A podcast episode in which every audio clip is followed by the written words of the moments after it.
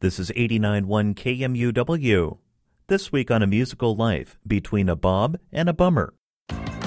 I'm Dan Dixon. Uh, I sing in the band PLS PLS. Live in Atlanta, Georgia, and I have a recording studio where I produce and record my own records as well as stuff for other folks. PLS PLS's music is often trying to find the balance between uh, making you bob your head and sing along while also lyrically uh, bumming you out entirely.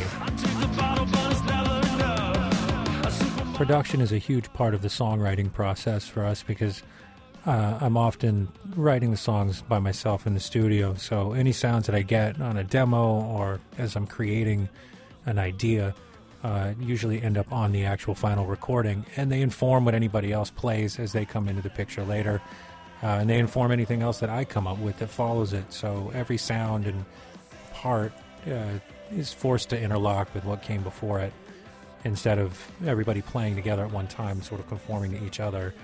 Uh, often everything else has to conform to the, the first part of the idea.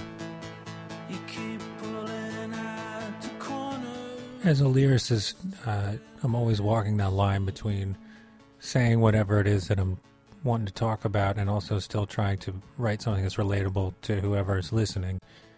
And generally, that just means writing more metaphorically.